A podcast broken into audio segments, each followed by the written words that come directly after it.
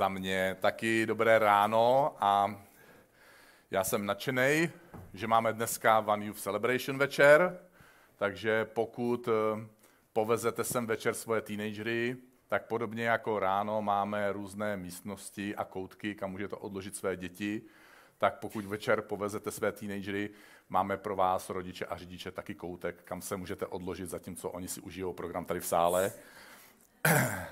Nevím, jak máte rádi sníh a, a e, jaký emoce nebo vzpomínky to ve vás vyvolává. Já mám, já mám vzpomínku na, na to, když mě bylo 19 let a začal jsem místo vojny pracovat v technických službách města Prachatice a měli jsme různě prostě zastříhávat všechno možné a hrabat listí a sbírat odpadky mimo jiné. A pak napadl ten první sníh a náš šéf technických služeb e, vyhlásil ten den, že právě sníh je milosrdný. Že zakryje všechny ty odpadky, které jsme po sobě my lidi zanechali. A tohle je krásná paralela pro mě samozřejmě, protože mi vždycky připomene to, že Bůh je milosrdný a zakryje všechny ty odpadky, co jsme po sobě zanechali. A naše hříchy zbělejí jako sníh. V naší části světa o sobě říkáme, že jsme racionální, jsme na to hrdí, já jsem na to hrdý, Rádi věci měříme, vážíme, eh, rádi si je podržíme, eh, rádi se držíme měřitelných skutečností. Eh, a tak současně žijeme v jakémsi vlastním paradoxu, protože zatímco bych řekl snad i, dejme tomu, oprávněným egem lpíme na svoji racionalitě, tak a na tom, že věci dokážeme změřit, zvážit a proto, že je současně my je dokážeme změřit, zvážit a současně právě nám záleží na věcech, které nejsou vidět, který nejde změřit, zvážit a nejde k ním snadno přiřadit nějakou cenovku.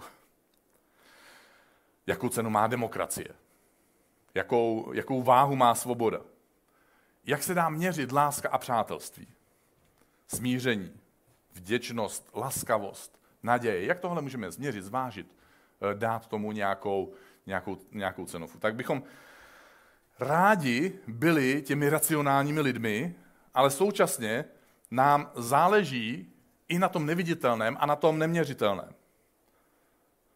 A protože my se soustředíme tolik v téhle naší části světa na tu, na tu svoji racionalitu, tak je pro nás trošku komplikovanější přiřazovat správnou hodnotu a váhu těm neviditelným věcem. Mám pro nás tady pár myšlenek na dnešek a dva příběhy, které nám můžou pomoct se trochu orientovat v těch neviditelných věcech a na kterých nám přeci jenom, i když jsme racionální, tak nám záleží i na těch neviditelných věcech, což je krásný. Jedna věc je pro nás neviditelná a přitom úžasná, a ta se odehrála možná pro tebe, před, pro někoho před dvouma hodinama, pro někoho před půl hodinou, podle toho, jestli jste tady v sále nebo následujete online možná.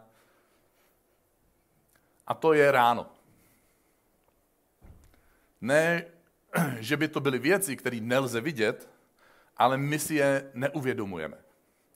My se totiž nikdy nepro, neprobudíme ve vzduchoprázdnu. Nevím, jestli máte rádi nějaký filmy o vesmíru, ale, ale byl jsem na krásném 3D filmu, kde se ti hrdinové ocitli ve vzduchoprázdnu tak my, když se ráno zbudíme, tak se nesprobudíme v takovémhle, takovémhle stavu a v takovémhle místě.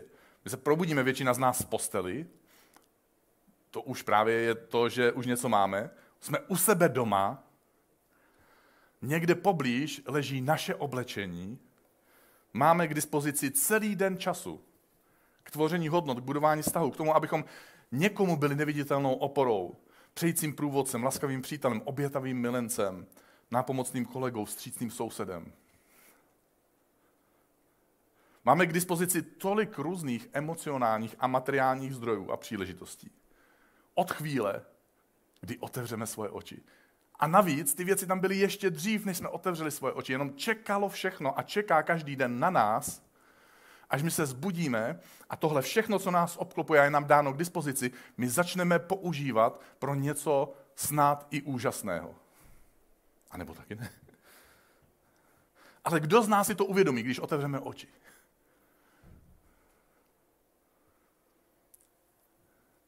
Je zjevné, že tohle všechno máme už od rána, ale neznamená to, že si to uvědomujeme. Existuje takový efekt turistického průvodce. Někdy, abychom věci viděli nebo lépe chápali, jejich hodnotu nebo význam, nebo jakou příležitost nám ty věci poskytují, tak my potřebujeme někoho dalšího, nějakého průvodce. Někoho s tím deštníkem. Jo.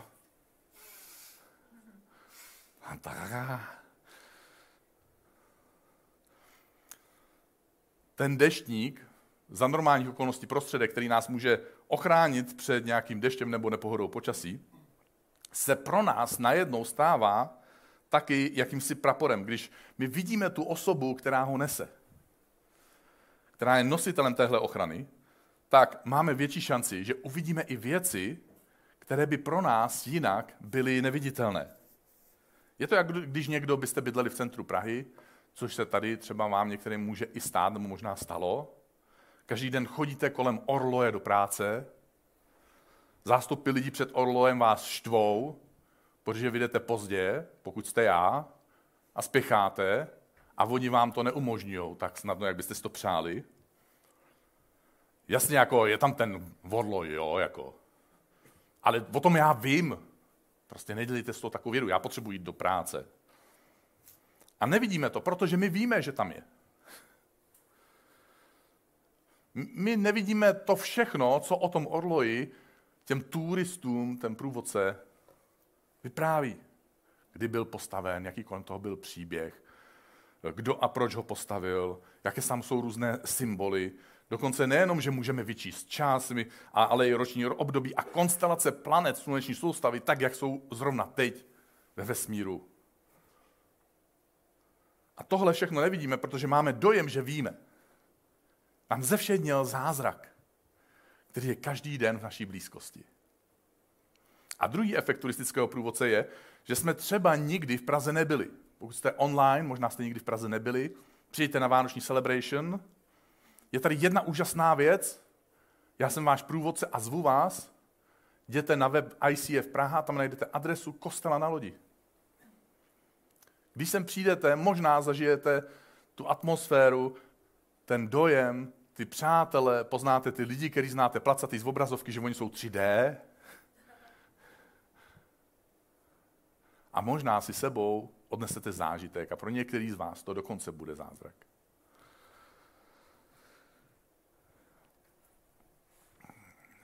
Pokud my máme, nebo respektive, když máme tohle průvodce, tak můžeme právě spoustu věcí vidět, můžeme je objevit. Protože pokud jste třeba v Praze nikdy nebyli, nevíte, že je tam orloj, tak můžete bloudit Prahou celý den a nemusíte žádný orloj potkat, můžete dokonce kolem něj projít a nebudete vědět, že jste u něj. Dokud tam není někdo, kdo vám podá tuhle informaci. Co dělá průvodce? Průvodce nás vede, o nás informuje a případně odpovídá na naše otázky. Co je náš úkol, když máme průvodce? Náš jediný úkol je zůstat na dohled od něj, co nejblíž. Ujistit se, že jsme s ním v našem životě a v tom, na čem nám záleží, pokud máme k dispozici průvodce těmi neviditelnými věcmi, pak nám průvodce pomáhá vidět a chápat dvě věci. Jedna je, že vidíme, co nám bylo dáno. A my zažíváme vděčnost. A druhá věc, kterou nám pomáhá vidět, je, že vidíme, co pro nás je připraveno. Co nám bude dáno. A prožíváme naději. Já se podělím s vámi o jeden příběh amerického pilota, Roberta Reisnera. On byl během války ve Větnamu sestřelen, pak byl 32 dní za sebou mučen, pak strávil sedm dlouhých let ve vězení, a to včetně tří let, kdy byl na samotce, kde nebylo žádné denní světlo.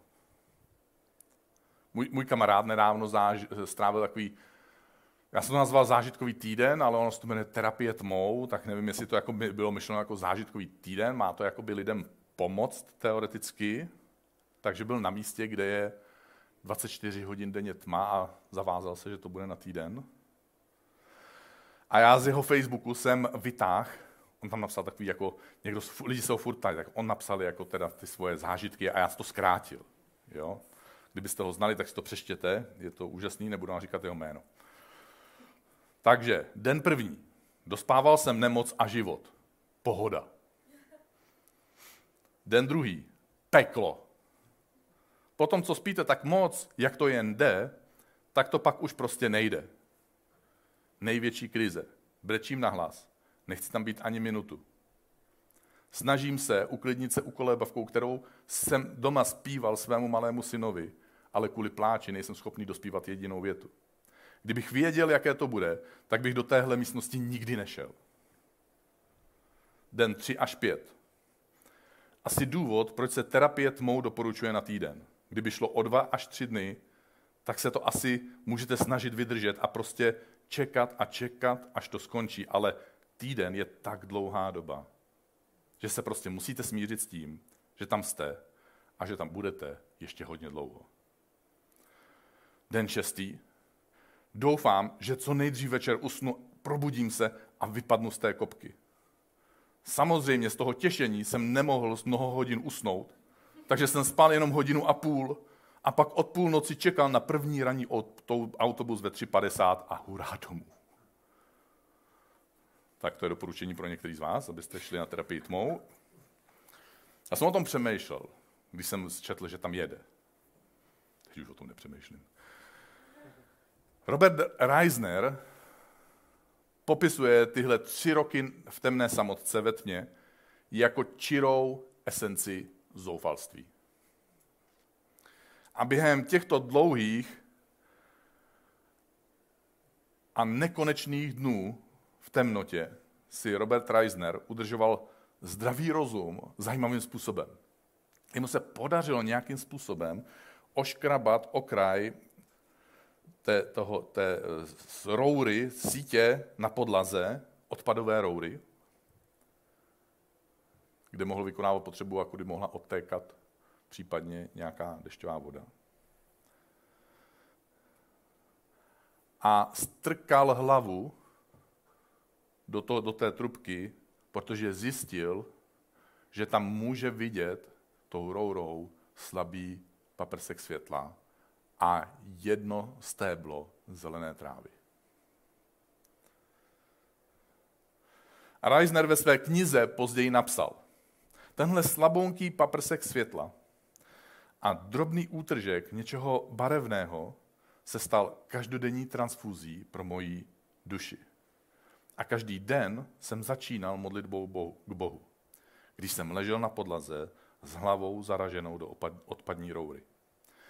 Při pohledu na to jediné stéblo trávy jsem mluvil s Bohem. A byla to moje víra v boží dobrotu, která mi dodávala sílu do dalšího dne během všech těch let v temnotě. Mimochodem, Robin Reisner se po svém propuštění po sedmi letech vrátil do služeb letectva, sloužil tam až do svého důchodu a skončil v hodnosti brigádního generála. Možná, že ty čelíš nějakému temnému období ve svém životě. Tady v sále seš, možná následuješ online, možná následuješ do, dodatečně v záznamu.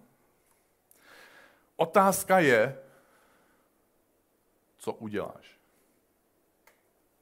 Co uděláš během takového období? Co uděláš během třeba těchto Vánoc?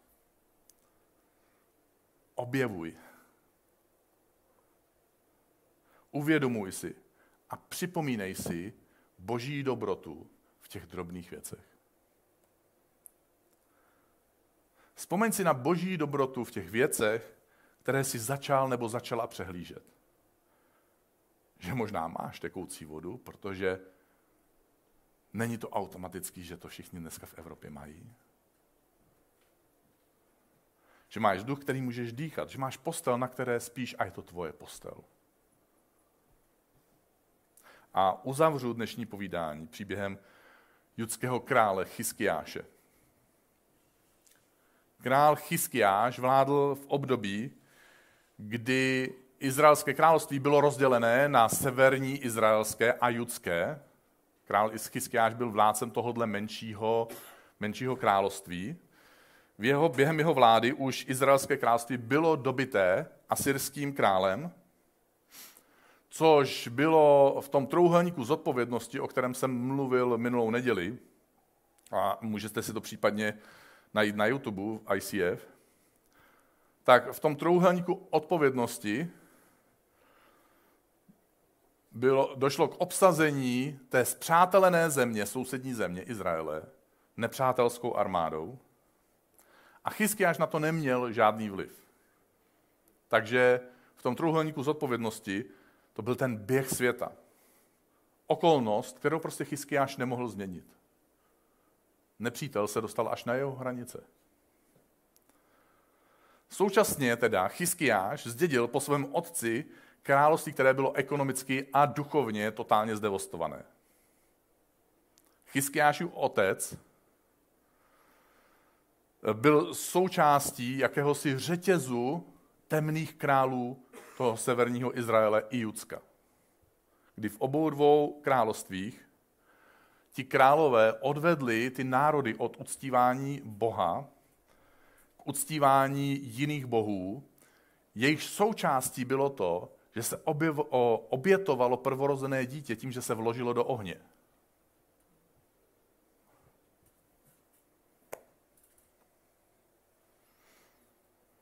Což byla další věc, kterou Chyskiáš nemohl změnit. Minulost. A tehdy přichází asyrský král se svojí armádou do Judska a Chyskiáš, který začal nedávno přebudovávat duchovní a ekonomické základy svoje, svého království k něčemu lepšímu, z ničeho nic, krátce po začátku čelí útoku do té doby armády, která nikdy nebyla poražená. A současně s tím, aby to všechno stálo za to, tak asyrský král se mu posmívá. A budu číst z Bible. Povězte Chyskiášovi, toto praví veliký král, uhu, král asyrský. A tohle je úžasná věta. Co to je za naději, v kterou doufáš? Já žádnou nevidím. Jsi blázen. Myslíš si, že prázdné řeči jsou plánem a silou k boji? Naděje zní takhle bláznivě. Nuže, na koho spoléháš, že se proti mě zbouřil? Což je další věc, kterou Chyskiáš nemohl ovlivnit. Nemohl ovlivnit to, co, jakým způsobem o něm někdo mluví. Jakým způsobem jim někdo pohrdá. A aby to bylo lepší, tak samozřejmě ten asyrský král ho zastrašuje. A, a čtu znovu. Toto praví král, asyrský král, těm lidem, který byli pod Chyskiášovou vládou. Měl svoji fake news YouTube, Russia Today News, a říká, ať vás Chyskiáš nepodvádí. Vždyť vás není schopen vysvobodit z mé ruky. Ať vás Chyskiáš, ať ve vás Chyskiáš nezbuzuje naději v Boha a v boží pomoc slovy Bůh nás jistě vysvobodí. Neposlouchejte Chyskiáše. Dobrý. A to je další věc, kterou nemohl Chyskiáš ovlivnit neměl takovouhle mediální jako sílu. Ale Chyskiáš byl zvláštní člověk v tom, že nebyl teploměr. Ačkoliv se kolem něj dělo tolik věcí, který nemohl ovlivnit, on se nestal člověkem, který by řekl, je tady tolik věcí, které nemůžu ovlivnit. A nezhroutil se. Protože to dělá teploměr. Teploměr vám oznámí, jaká je teplota. Dneska je minus dva. Vláda je blbá. Já vám řeknu jednu zprávu o vládě. Každá vláda je v něčem dobrá a v něčem blbá. Akorát, že až tam bude ta tvoje vláda, tak zjistíš, že je taky v něčem blbá, ale jsi značený z toho, v čem je dobrá. Až tam nebude tvoje vláda, tak zjistíš, že je v něčem blbá a o tom budeš mluvit a nezjistíš, že je v něčem taky dobrá. To je jediný rozdíl, který se děje ve chvíli, kdy se hrozně moc rozčiluješ nad tím, kdo zrovna vyhrál volby a kdo vládne. Já chodím k volbám, miluju volby, snažím se ovlivnit svým totálně jedním hlasem, ale určitě se nebudu rozčilovat nad tím, kdo vyhrál a kdo tam teďka sedí, protože tohle není moje naděje. Vláda tady není od toho, aby vyřešila tvoje problémy. Vláda je o to, aby tam vládla. Sorry, o to se tak jmenuje. To znamená, že některý jejich vládnutí se nám bude líbit, některý nebude a my můžeme být teploměry a můžeme to popisovat, můžeme na to plivat. Chyskiáš nebyl teploměr. On řekl, je, je tady je tolik věcí, co nemůžu ovlivnit, vidím velký špatný. Tečka.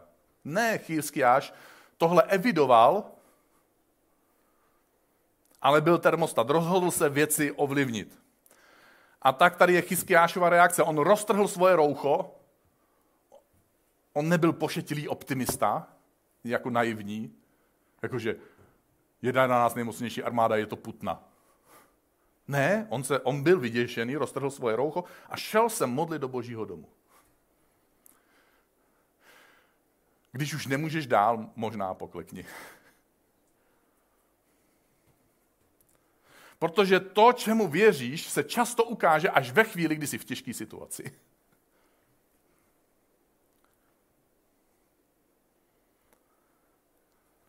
To, čemu věříš, se ukáže podle tvojí reakce v těžké situaci. Někdo v těžké situaci začne plakat, někdo v těžké situaci začne nadávat, někdo v těžké situaci začne obvinovat lidi kolem sebe a někdo v těžké situaci jde k Bohu, aby našel naději. Tehdy se ukáže, čemu věříš. A když se Chyskiáš domodlil, nezůstalo pouze u modlitby, ale šel za svými lidmi a řekl jim, a znovu to čtu, posilněte se a buďte odvážní. Nebojte se a neděste se asyrského krále a celého davu, který je s ním. Ta armáda byla tak velká, že je ani nepočítali, řekli prostě to je dav. Vlkodav. Protože s námi je jich více než s ním. S ním je tělesná síla, ale s námi je náš Bůh. Jeden Bůh je víc než tisíc okolností.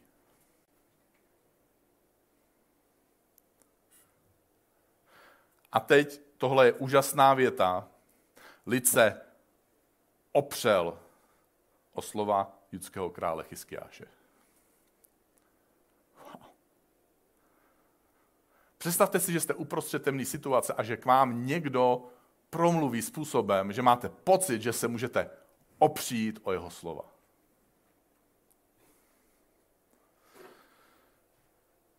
Ale Chyskiáš se nespolehne na to, že teďka lidi jsou s ním a že mu důvěřují do té míry, že se do něj, o něj i opírají.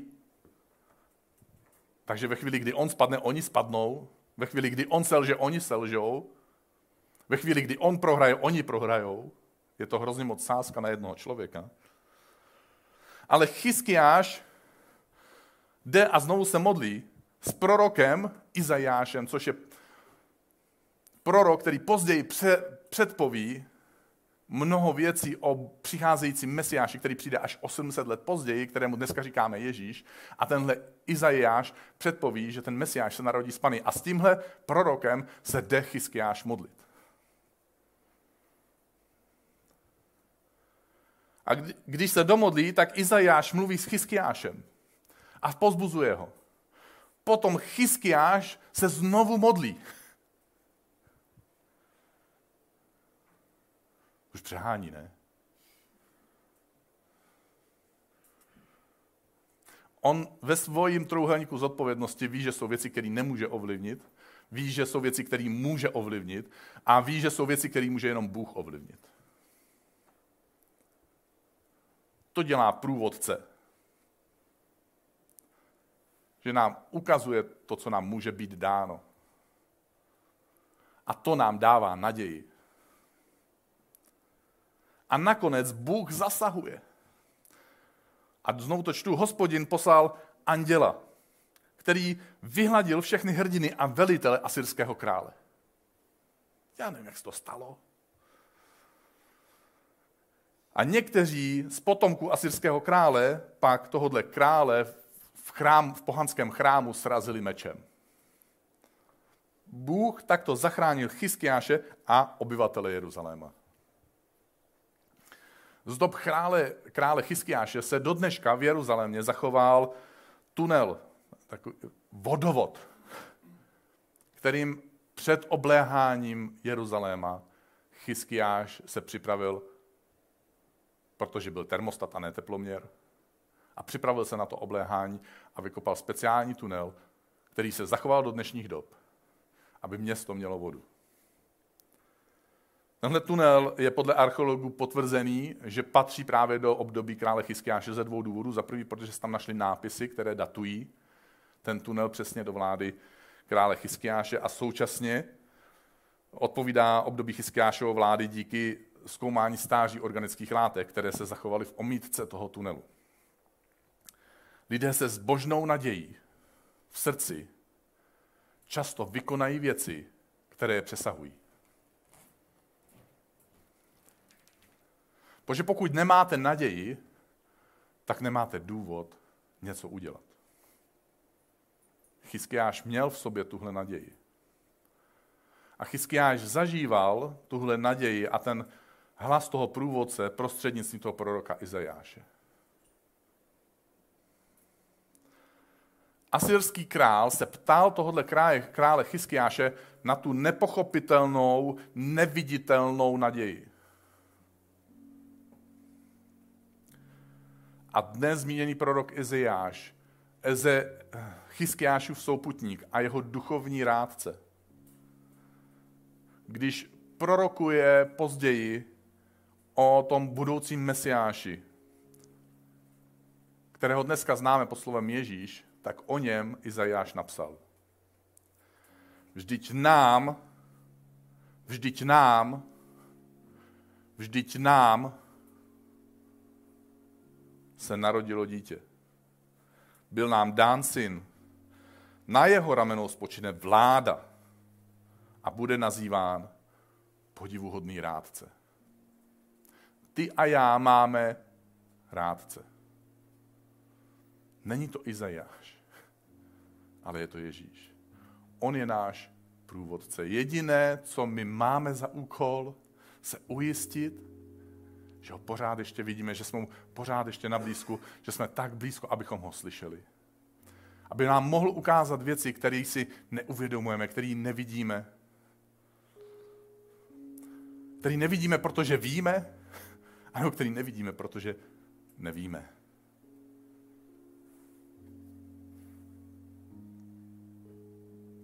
Abychom dokázali být vděční a současně, abychom dokázali mít naději. Abych se s tebou hrozně rád modlil, protože tuším, že, že tady v sále a že někdo, kdo nás sleduje, je v situaci, kdy potřebuje tohohle průvodce kdy potřebuješ tuhle naději.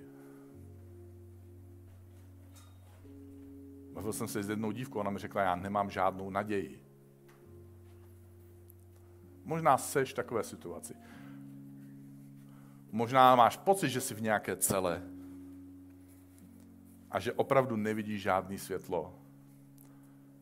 A že zažíváš to, co zažíval ten můj kamarád při terapii tmou, nebo zažíváš to, co zažíval ten letec, kdy ten okamžik napsal čistou esenství zoufalství. Takže jestli chceš se se mnou modlit, nebo jestli chceš se podpořit ty lidi, kteří se teďka potřebují modlit, tak si pojď se mnou postavit. A pojďme se modlit. Bože, některý z nás zažívají opravdu těžký, temný chvíle, uprostřed období, který by mělo být tak úžasný, kdy nápad sníh, dají se stavět sněhuláci, všichni zdobí stromečky, nakopují dárečky, ale některý z nás máme pocit, že máme hlavu v rouře a že jsme uprostřed temný cely. Některý kvůli penězům, protože se jejich finanční plán pokud nějaký vůbec byl, zhroutil. Někdy kvůli tomu, že museli opustit svoje domovy a přesunout se několik tisíc kilometrů a začínat kompletně od nuly. Některý proto, že jsou trápený psychickýma problémama a jsou drcený znovu a znovu, někdy míň, někdy víc. Některý proto, že máme kolem sebe lidi, který nemůžeme změnit, i když by se tak moc přáli. Který o nás mluví zákeřně, zlomyslně, lžou o nás a ubližují nám všemi možnými způsoby. Některý proto, že čelíme nemoci, která nemá žádnou, žádný východisko, kromě trvalých následků nebo dokonce smrti.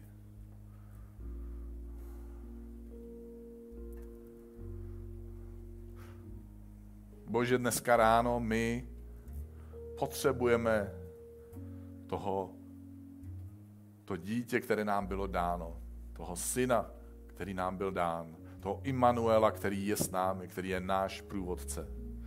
Bože, my chceme vidět tvoji zvednutou ruku, my ti chceme být blízko, my tě chceme slyšet. My chceme slyšet tvoje slova ujištění. Slyšet o tom, co nevíme. O tom, kdo jsi, o tom, kdo jsme skutečně my. Že jsi náš milující otec a my jsme tvoje skutečně děti a že skutečně jsi s námi.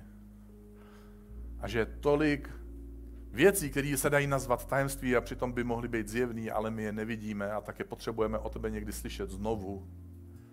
Potřebujeme zatáhat za rukáv. A tak ti Bože dneska ráno otevíráme svoje srdce, svoje okolnosti a jsme jako ten chyskáš. Máme některý z nás roztržené roucho, některý z nás možná potřebujeme nějakého dalšího člověka, aby si kleknul s náma a tak Bože, tady dneska společně stojíme, tady v sále a stojíme společně i s lidma, kteří jsou online a možná někde stojí nebo sedí nebo klečí u sebe doma a pláčou třeba. Bože, stojíme tady společně jako králové a kněží, jako proroci, jako tvoje děti, jako tvoji synové a dcery. A voláme k tobě. Bože, my ti chceme být blízko a chceme zažívat tvoji naději uprostřed téhle doby. Bože, ty jsi náš průvodce. A každý, kdo někomu něco takového přeje, aby tohle mohl zažívat, tak řekne Amen.